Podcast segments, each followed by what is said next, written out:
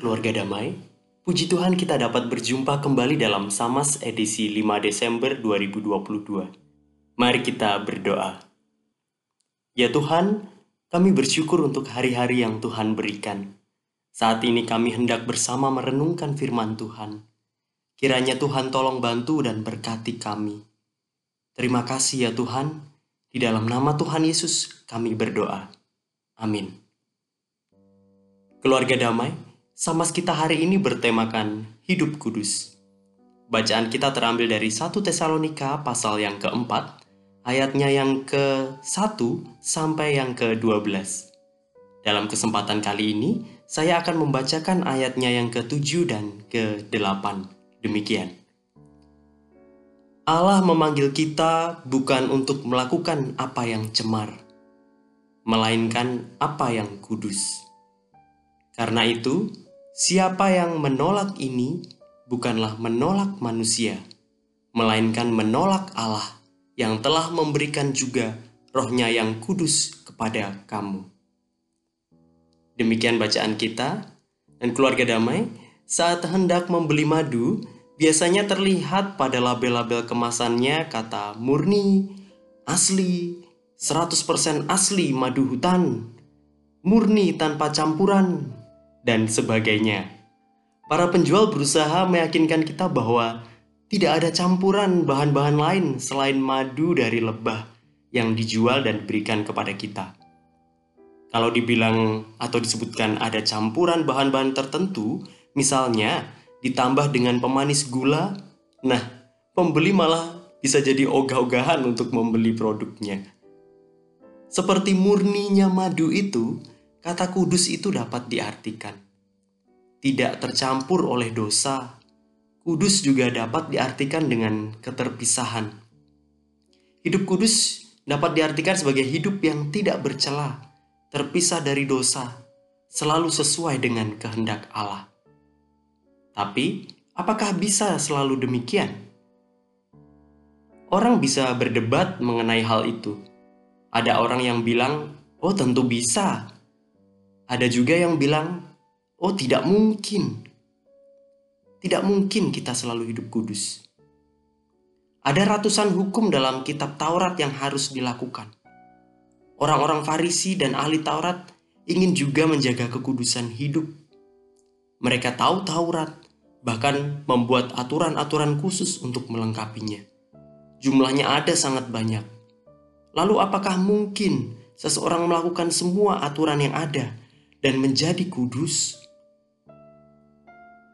Namun dalam suatu momen, di dalam Matius pasal yang kelima ayat yang ke-48, Tuhan Yesus meminta agar kita semua menjadi sempurna, sama seperti Bapa juga sempurna. Nah, masakan Tuhan memberikan suatu perintah yang tidak dapat dilakukan? Orang yang percaya bahwa hidup kudus itu bisa dilakukan, percaya juga bahwa Tuhan tidak akan memberikan suatu perintah jika kita tidak dapat melakukannya. Bahkan Tuhan Yesus pun sudah memberikan teladan tentang totalitas dalam mengikut kehendak Bapa.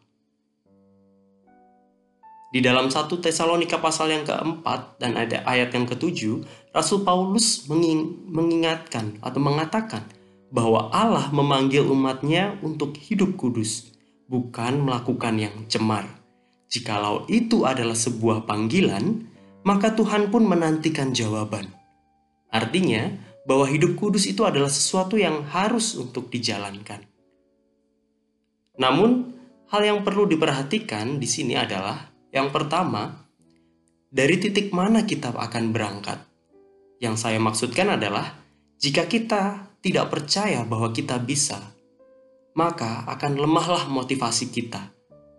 Pikiran-pikiran yang melemahkan, tidak menguatkan, akan muncul. Misalnya, ya untuk apa? Ya percuma. Alah, hasilnya kan kita juga sudah tahu. Nah, hal-hal seperti ini akan membuat kita enggan untuk mencoba.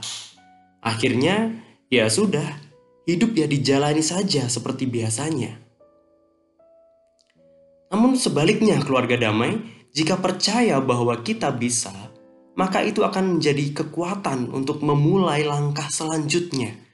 Jika kita percaya bahwa hidup kudus adalah sesuatu yang bisa untuk dilakukan, itu adalah langkah awal yang kuat untuk mencoba untuk mewujudkannya, untuk melakukannya.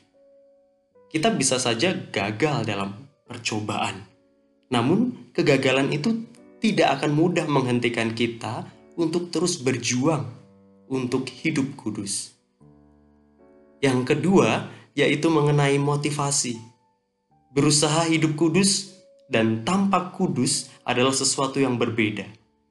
Tuhan Yesus tidak suka dengan orang yang setiap saat ingin tampak kudus.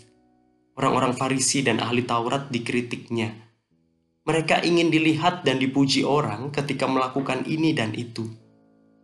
Namun, motivasi yang tulus dari hati adalah yang Tuhan mau, bukan untuk menyenangkan diri sendiri atau manusia lain, melainkan untuk menyenangkan Allah.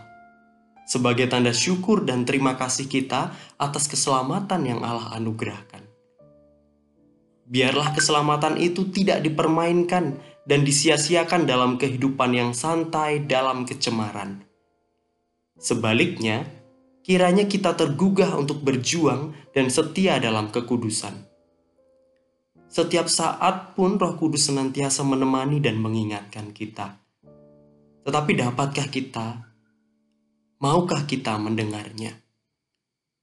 Roh Kudus juga yang akan memampukan dan menguatkan kita. Mari kita berdoa.